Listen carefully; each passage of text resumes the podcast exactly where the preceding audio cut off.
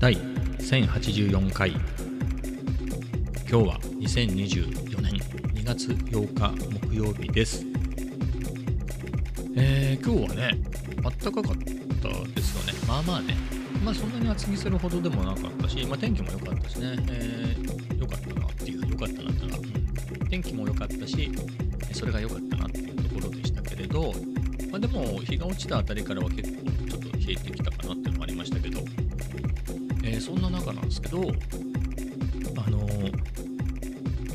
今日はね息子の学校の、まあ、来月卒業するんですけど卒業発表会的なやつがあってね的なっていうか卒業発表会なんですけど名前がそうだったかわかんないけど、まあ、そういうのがあったんでちょっと新小山まで新小岩まで行ってきましてえー、そこでね、どういう発表するのかが分かんなくて、何かグループを組んで、それで何か作品を作ってっていうのは聞いてたんだけど、それの発表は具体的にどうするのかって僕知らなかったんで、なんかイメージ的に、まあ、それぞれのプロダクト的なものがあって、それをさ、あの、なんか広い会場を借りて、そこでそれぞれのブースを作って、そこでデモかなんかやってね、それで僕も触れるとか、それぞれ説明を聞けるとか、そういうもんかなと思ってたの。5時間ぐらい時間があったから。てっきりそういうもんかなと。じゃあ、バーッと見てってね、えー、パッと見て帰ろうかなと思ってたんだけど、いやそうじゃなくて、こう、順番にグループずつに発表していくスタイルなんじゃないかっていうふうに奥さんは言ってて、え、それはだるいなと思ってね。それで4時間、5時間ってやられたらさ、え、そ順番によってはずっと待たなきゃいけないってことでしょ？つらっと思ってたんだけど、息子息子たちは3番手っていうことで、なんとか耐えられたっていうね。うん。えー、そんな感じで。多分ね、ウェブサービスですね。ウェブサービスを作って、仮想の、まあ、いろんな課題があって、それを選んでってね。あの、まあ、クロステックなんつって、えー、そういうのでやっていて、はい。いや、面白かったですよ。うん。だって、ま学生さんですからね。まあ、学生って言ってもね、学生のレベルによってはね、とんでもない人もいい意味でとんでもない人っているじゃないですか。リアルな知り合いでマジかみたいな。マジで学部の1年生なの？これっていう人もいればね。いうのなんで、まあ、いくらでも上見たらキリがないけど、でも、現実的に、まあ、こんぐらいやれたら立派だなっていうのは思いました、見ててね。あの、まあ、もちろんさ、学生のうちに起業しちゃってみたいなさ、割とサービスもそこそこにして売り抜けたりとかする人もいるぐらいだから、まあ、そういうのと比べたらってのはあるけど、それってすでに俺よりすごいじゃんって考えると、そういうのは抜きにして、まあ、でも自分が、ね、そういうウェブサービス系のね、をずっとやってきて、じゃあなんか移動してきて、他の部署とかから移動してきて、よろしくって任されて、いや、なかなかできないからって考えるとね、社会にもそもそも出てない子たちでしょ？いや、立派だなと思いました。はい。あの、自分の子供っていう意味じゃなくて、その他のクラスメートの人たちも含めてね、まあ、同じ学年というか、あなんか皆さん立派だなと思いましたね。はい。そういう意味では楽しめました。うん。まあそんな感じで、えー、なかなかね、やっぱり、この中学、高校ぐらいだとさ、文化祭みたいなのがあってね、見に行ったことあったし、中学校あれ、卒業式と入学式は行ってないんですけど、小学校だとね、授業参加なんかも結構割と行ったりしましたけど、なかなかね、もうそういうのも高校以降はなかったので、まあ、学校ではないけどね、その会場を借りてやってたからあれですけど、まあ、そういうクラスメートも含めてね、そういう人たちを見たりとか、うん、なんか、うん、うんって感じでしたね。はい。まあ面白かったですと。まあそんな感じで、新小岩ね。新小岩に行ったこと自体が、なんかもう本当にいつぶりみたいな感じで、あんまり新小岩って僕の場合行かなくて、昔で言うと、その、それこそ2000年前後ぐらいに、韓国語の勉強にすごくハマっていた時があって、まあ、今も勉強してるんだけど、第一次韓国語ブームみたいな僕の。で、韓国語好きの人たちね、韓国好きの人たちと、まあ、ネットで知り合って、そういう人たちとオフ会なんかやってて、あの、新小岩でお母さんが、あの、焼肉屋さんをやってるっていう在日韓国人の人が仲間にいて、そこでオフ会やろうよなんつってね。で、新小岩は2回ぐらい、その時に行ってたなってのは覚えてるんですけど、うん。まあ、それ以来じゃないですか。だから2001年とか2002年とか、それぐらいが最後なんじゃないかなとか、二十何年ぶり？だその辺は通るのは通りますよ。あの、亀戸とかさ。あまあ、それもそんなに相当行ってないけど、まあ、その後もね、亀戸あたりだと行った記憶がありますけど、あとは総武線ね、自体は子供が小さい頃で言うと、いろんな電車乗りたいと。このルートで乗りたいみたいな。ルートの指示もあるわけ。ほら、そう電車好きの子ってそのうちの子で言うとその路線も全部覚えてるから路線と車両とそのこの形式の203系とかさそういう指定で来るからまあそれでねいろんなとこ行ったり総武線に乗りたいなとかであと京葉線も見たいとかそうなると西船の方まで行ってそこからその京葉線でねもうちょっと先に蘇我とか行ってみたり蘇我に行ったかどうか覚えてないけどまあそっちの方に行ってねとか菜の花号みたいなのがあるじゃないですか。特急っぽくない特急？えー、ああいうのをね、見たり乗ったり、あっちの方行くと東西線も乗れたりしてね。まあそういうのを行ったり、あと、あれは何？車両的には、なんかちょっと毛色の違ったあの総武線の快速とかさ、ああいうのも走ってたりして、まあいろいろ乗れるよね。いろんなやつがほら、来るじゃん。東西線もいろんなのが乗り入れてるから。まあ、みたいな感じでそういう頃には行ったし、っていうことでね、乗ることは乗ったけど、降りるっていうのはあんまりなかったんで、まあ久しぶりでしたね。っていう中で行ったんだけどね、ななんか面白かった。まあ普通に会場まで歩いただけなんですけど、その商店街みたいなとこを通っていったんで、なんていうかね、ちょっと狭いけど、その向こうのエリアは狭いけど、ちょうど去年ね、旅行で行った神戸の三宮なんかね、もっと三宮の方がちょっと幅が広かったですけど、あそこも長い商店街っていうのか、アーケード街っていうか、ああいうのがあって、だから小岩なんか、新小岩なんか、まあ、ね、さっきも言った通りで、来てないから、20年とか。だからなんか旅行、旅先に来てるみたいな。しかも奥さんと一緒に歩いてるから、僕ら基本2人で行動しないから、それか3人でも行動しないですけど、旅行の時ぐらいしか一緒に行動しないから、余計にね、なんかあんまり見慣れない街のアーケードを奥さんと歩いてるっていうこと自体が、もうなんかどっか知らない土地に旅行に来たみたいな感じで、も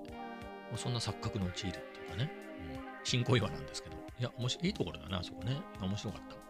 えー、なんか、月曜から夜更かしのインタビューとかいかにもやってそうな、あーって感じの、インタビューされそうだな、あの人っていう人がいっぱい歩いててましたね。えー、っていうところで、まあ楽しかったですよ。で、その発表を見終わってね、3番目だったんで、それが終わったんで、よしってって帰るぞっつって、あの他用がないから。あの、じゃあなんか食べてこうかなっつってね。えー、新公園のそのアーケード見たんだけど、まあこれといって、あ、僕的にちょっといいかなと思ったのはあった。メキシコ料理屋さんとかって、ちょっと気になるなと思ったけど、それは2人のね、好みが合わないといけないから、えー、まあいろいろ見てったけど、結局なくて、あとね、喫茶店もあったんだよね。で、喫茶店のナポリタンなんつってて、あめっちゃ惹かれると思ったけど、すごい惹かれたんだけどね、奥さんはそんな興味なかったから、まあ普通に駅まで歩いて、駅の方まで歩いてって、アーケードも抜けちゃってね。なんかあの声声優の、声優があって、そこが飲食がいっぱい入ってるんでね。つうか、声優が入ってなかったね。飲食しか入ってねえじゃん。肝心の声優がないみたいな、えー、ぐらいだったんですけど、サイゼリアがあったんで、サイゼかなみたいなことで、はい、サイゼリアに行きました。あ、サイゼリア以外も弥生県とかもあったの。なんだけど、8階がサイゼリア弥生県も、弥生県は1階だったかな？で、モスバーガーも1階だったの。っていう中でエレベーターがちょうど来たのよ。で、8階までさ、エレベーターもそのだるいじゃん。ちょうど来たから、もうサイズ、サイズに行くかっつって、そのエレベーター乗っちゃって、8階まで行っちゃったんで、もう自動的にもう、しゃぶしゃぶ温野菜か、サイゼリアなのよ。でも、しゃぶしゃぶ温野菜やってないんだよね、この時間多分。というわけで、自動的に、サイゼリアまあ、サイゼリアでいいんだけどね。えー、というわけで、サイゼリアで、まあ、ランチ、ランチタイムだったんで、ハンバーグ。この間ね、先週か、新松戸のサイゼリアで、あの、オニオンソースの方を食べたんで、今日はデミグラスソースの方を食べましたね。はい、そんな感じで。久々だね、奥さんとご飯食べる。僕、家でも一緒には食べないんだよ。一緒に食べないっていうと、なんか、不穏な感じがするけど、そういう意味ではないんですけど、僕は僕なりに、僕の健康に合うようなね、塩分、超控えめなやつを食べてるから、別なメニューを食べてるわけ。それは僕が自分は自分で用意して食べてるから、そういう意味でタイミングもね、合わずに。あと僕早い時間かなり早い時間に食べるんで、えー、そこで何時間かの時差があるんですけど、他の家族とはね、まあ、というわけで、まあ、そういうこともありので、まあ、久しぶりに食べましたね。一緒に。前回一緒にご飯を食べたのって、お正月に奥さんの実家に行った時に、お昼を食べた時以来かな。はい。まあ、そんぐらいぶりじゃないかなと思うんですけど、多分ね。はい。まあ、そんなぐらいで食べましたよっていうところでしたね。はい。えー、まあ、そんなわけで、新小家は楽しかったですね。で、まあ、戻ってきて、あの、まだ、それでも4時ぐらい ?4 時、まあそうですね。4時ちょっと前、4時、まあ3時半、4時間ぐらいだったんで、あ、喫茶店、いつものね、喫茶店行こうかなと思って、なビートも作ってないし、一旦家に戻って、直接行くことも考えたんですけど、一旦家に戻って、あの、SP404 マーク2を持って行こうかなと思って。あの、ほら、ドラえもんもサイゼリアで書いちゃったから、ドラえもん2が伸びたのままなんだけど、今日はね、ドラえもんの模写、日課の一つ、ドラえもんの模写。うん。あれ、伸びたのまま書いたんで、まあ、それもやったし、いいかな。ビート作りで、ビートメイクでね、はい、ビートメイクしようっていうことで、えー、サンプラー持ってね、あとは数学の勉強道具をいつも持ち歩いてるから、まあ、関数電卓とあの筆記用具と、えー、のコクヨのノートですけど、それはいつも持ち歩いてるから、あと iPad 持ってるから、そこに教科書入ってるんで、まあいいかなっていうことで、はい、行きましたね。で、まあビート1時間ぐらいあれこれやってたんですけど、どうにもならない。あ、なんかこのサンプルいけるかなみたいな感じでやってて、ビートっつうかそのリズム、ドラムのところは自分でね、入れてったんだけど、なんかはまんないな、みたいな感じで、リアルタイムで上ネタをやったとしても、そんなにかな、みたいな感じになっちゃって、ちょっと鳴らしてみます？できてないビート鳴らしてどうするんだって話なんだけど、まあ、何もないのも寂しいでしょ？これ今日のね。寂しくないのかな？寂しいでしょ？はい。寂しいっていう声が聞こえたんで、ちょっと、ちょっと大きいね。まあ、こんなね。あ、ちょっと変だね。もう、本当はもっと長いんだけど、4つに無理やり切って、まあ、4つ分、細かく切ったうちの4つだけを使ってて、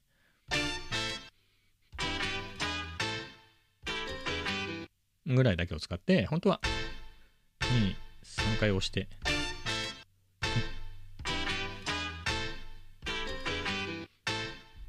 まあ、みたいな感じに、よくわかんないけど、だったと思うの。まあ、みたいなやつをやって、あーと思ったけど、ちょっと僕ではこれ、どう、どう組み合わせたところで、ちゃんとしたビューズになりそうにないなと思って。で、どうしようかなと思って、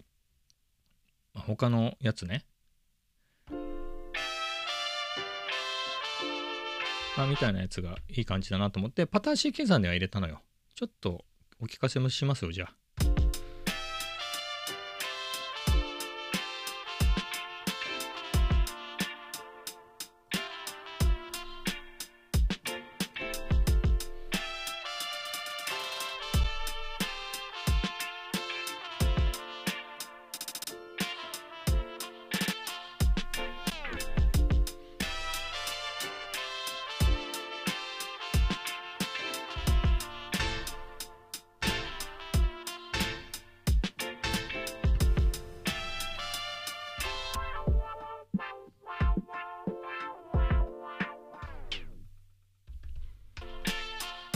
止まってないまあ、みたいな感じで、いいかな。だから、なんだろう、こんな感じで撮れなくはないですよね。だから見てる人は、今みたいなパターンだと、エフェクトをうねうねかけるのを見て楽しむみたいな、見て聞いて楽しむみたいなパターンだと思うの、今回って。ってなると、まあ別に喫茶店で撮らなくてもいいかなって、ここまで来たら。あの、え前も言ったけど喫茶店だと僕の装備的に縦で撮れないからあのあの縦長動画撮れないから三脚がちっちゃすぎて。なのでそれ家でやるって考えるとまあそうなるとあとさ今みたいにねダパターシーケーサーで作ったやつを流してエフェクトかけるだけだからまあ家でいいやっていうことでまあここまででやめてこれ以上やってもしょうがないなと思ってはい。で数学を勉強してえー、それで撤退しましたね。でもね、何日かぶりであの、コーヒー2回、あ、2杯飲んでね、2時間、2時間弱粘りましたね。まあ、空いてたってのもあるし、最近ね、ちょっと行くのが遅かったりとか、なんか家でコーヒー2杯飲んだ後、ちょっと喫茶店で3杯目を飲むことになったわけですけど、おかわりまではちょっと、ちょっとそんなに飲めないな、コーヒーみたいなのがあって、そういうのもありで、あの、ここ2日ぐらいは1杯しか飲まずにね、1時間で撤退みたいな感じだったんで、うん、今日はね、ほんと久々、2杯ね、飲んでゆっくりしましたね。うん。まあそんな感じで、喫茶店でもね、過ごせて、まあ良かったですよ。そういえばね、チャンネル登録者数が先週ぐらい、確か500人突破したんですよね。突破して、やっぱ500人って区切りじゃないですか。で、おって感じだったんだけど、そこから、まあ1人増えたら501で、ジーンズかなみたいな、えー、そんな感じでいい数字だなっていうところでね、まあそこから510っていうと、まあ510ね、あのー、ブルーバードだね、昔の名車ね、日産の、まあ、ダッツン。510、はい、510ブルーバードみたいな感じでね、これもまたいいぞっていうところで、今511人なんですけれど、これ512になったらね、512BB ってことでしょ。う。フェラーリの名車ね、512BB。ね、512BB。見たことあります？僕ありますよ。丸の内で 512BBI を激写しました。はい。あの、めちゃかっこよかったね。うん、めちゃかっこよかったな。フェラーリで言うと、あ僕が見たフェラーリ、まあ、F40 も見たし、F50 も見たし、えー、エンツォって見たことあったかな？何せ銀座界隈、毎日のように寝いて、特にあの辺のクラスになると週末だけどね、あの、増添さんが知事になって、丸の内中通りを保護店にする前は、あそこら辺結構さ、まあ、エルメスがあったりもするしで、あとほら、石畳でいいんだよね、あの中通りが。というわけでね、結構めちゃかっこいい車が、銀座も多いんだけど、中通りは、多分雰囲気がいいから、そこに店に来てるのか、走りに来てるのかわかんないけど、めちゃめちゃね、つうか10台ぐらい並んでる時があったりして、なんかすげえな、みたいな、大量だな、今日は、みたいな感じで、えー、すごく楽しめたんですけどね。まあそんな感じで、まあ、フェラーリもたくさん見ましたけどね。だからま銀座だと V8、まあ、V8 って言うとカリフォルニア系だよね。カリフォルニア T とか。ああいうのまあもちろんだけど、まあ、前で言うと F12 ベルリネッタとか、えっ、ー、と、あとはシューティングスターの、なんつうんでしたっけ？あの、B、あれ ?BB じゃなくて FF か。あの、ワゴンみたいなやつね。あれ、何あの、ハンティングに使う、ね、行く用の、あの、シューティングスターっていう、まあ、例えばほら、二人乗りのオープンカーをロードスターっていうじゃない。みたいな感じのね、車種名じゃなくて、車種、あ、車名じゃなくて、そういう、ほら、そのカテゴリー的にセタンとかあるじゃん。そういう中でシューティングスターっていうのがあって、フェラーリのね、FF っていうのは別にフロントエンジン、フロントドライブではなく、はい、あの、フロントエンジン、リアドライブですけど、そのちょっとワゴンっぽくなったね、随分高いワゴンだなって話だけどね、後ろがハッチになってるね、めっちゃかっこいいやつだけど、あんなのも普通に見かけるしね、っていう中でいろいろ見てましたけど、抜群にかっこいいなと思ったのは、まあ、F40 もかっこいいけど、やっぱりあの 512TR だね。まあ、テスタロッサでもどっちでもいいんだけど、この際。あのリトラクタブルのやつね。あれはめちゃめちゃかっこいいですね。時代的にインパクトがね、やっぱりインパクトあったでしょ。どんだけ幅広いのみたいな、あの、フィンが入ったさ、なんか流行ったじゃん。ヤングオートとか、オートワークス系の人も、なんかあの、ソアラとかマーク2とかはあんな風に改造してた時代があったでしょ。ベニヤで、みたいな。そんぐらいのインパクトあったじゃん。まあ、あのフィンを全部取ってしまったケイニヒもすげえなと思うけど、まあ、デストロッサとかね、やっぱ世代的に、まあ、世代的に言うと、子供の頃ね、やっぱりほら、スーパーカークイズに出てたのは 365GTP とか、あの、あとはまあ、512BB だったりね、えー、しますけれど、やっぱりね、80年代中盤だよね。4年とか5年とかでしょ？あれテスタロッサ。ね、インパクトありすぎだよね、あの形。まあ、ランボルギーニの方がぶっ飛んでるけれど、テストラステスタロッサもどうかしてるようなあの形。すごいなっていう。うん。すごいかっこよくて、なんかあれはすげえなと思いましたね。つったっても10年、ここ10年ぐらいの間の話なんで僕が実物をね、銀座で見たとかいうのは10年、10何、10年、11年、12年ぐらいの話なんで、それでもやっぱインパクトすごいっすよね。だ時代で言うと、それこそもうエンツォとか、そういう時代だと思うんですよ。まあ、あれはかなり限定のなんで、あの時代で言うと、普通の、普通に、普通には買えないんだけど、まあ、一応ラインナップとして限定でもなく買えるので言うと、あれは一応 F12 ベルリネッタが一番上だったんですかあれ。ちょっとあんまり、その辺、何せ縁がないんで、見るっていう縁はあるけれど、買うとか乗るっていう縁がないんであれなんですけど、ね、F12 ベルリネッタだったりとか、その光景とかもいろいろあるんでしょうけど、うん。なんか、すげえやつもっとありそうな気もするけど、ちょっと浮かばない。えー、みたいな中でね、それでもやっぱりデスタロッサまあ、30年以上前の車っていうことも相まって、すげえインパクトありましたね。まだやっぱりカウンタックとかあの辺がブイブイ言ってるから、512BB ってやっぱり、まあ、ミッドシップですけど、なんだろうな。あの、まあ、ミッドシップのスーパーカーっていうところで言うと、まあ、ミューラが先なんですよね、きっとね。ミューラが来て、カウンタックも来てっていう中で、まあ、ライバルだよね。365GTB とか 512BB とカウンタックって。一応、どっちも300キロ出ないけど300キロ出ることになってるみたいな、そんなスーパーカークイズ世代にとってはライバルだと思うんですけど、まあ、どっちもかっこいいけど、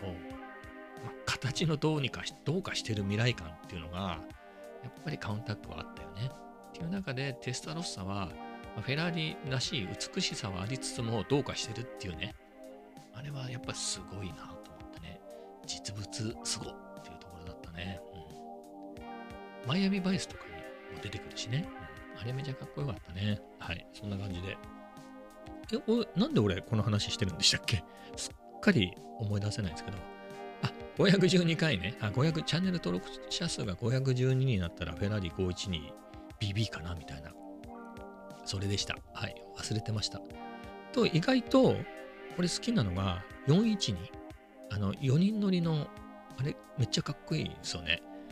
なんていう本だったかな？って見た、あれね、10年ぐらい前に結構その、親父向けの趣味の本的な写真なんかもすごく良くてっていう本が結構あの時期出てたんだよね。そんな中で、だか車のコーナーもある的な感じで車も出てて、まあ車とかバイクだったり、まあライカとかそういう古いカメラだったりね、フィルムカメラだったり、まあそういうヴィンテージものをいろいろ親父向けに紹介してるような感じの大人向けの本があって、まあそこでまあ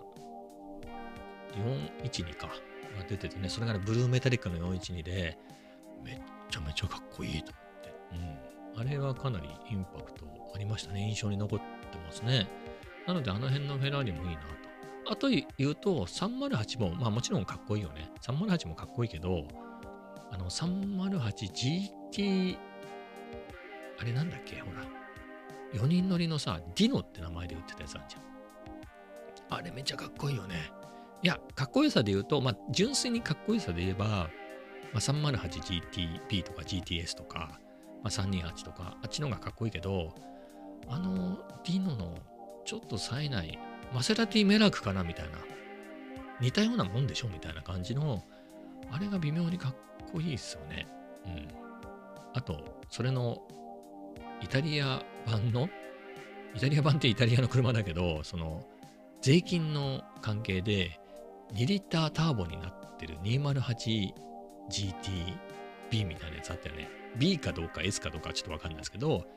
そのディノね。ディノっつってもあのみんなが思い浮かべる206とか246のディノね。あの、サーキットの狼のじゃなくて、あの、カクカクした方のディノですけど、あれなんかもう、まあ、かっこいいよね。うん。なんか素敵だな。あれターボではないんだっけ？ただの2リッターなんだっけ？ねでも、うん、かっこいいよね、あの辺のディノもね。うん。まあ、みたいなところで、ま、ランボルギニほどのぶっ飛びではないけど、まあ、かっこいいなと思いますね。まあ、そんなところですかね。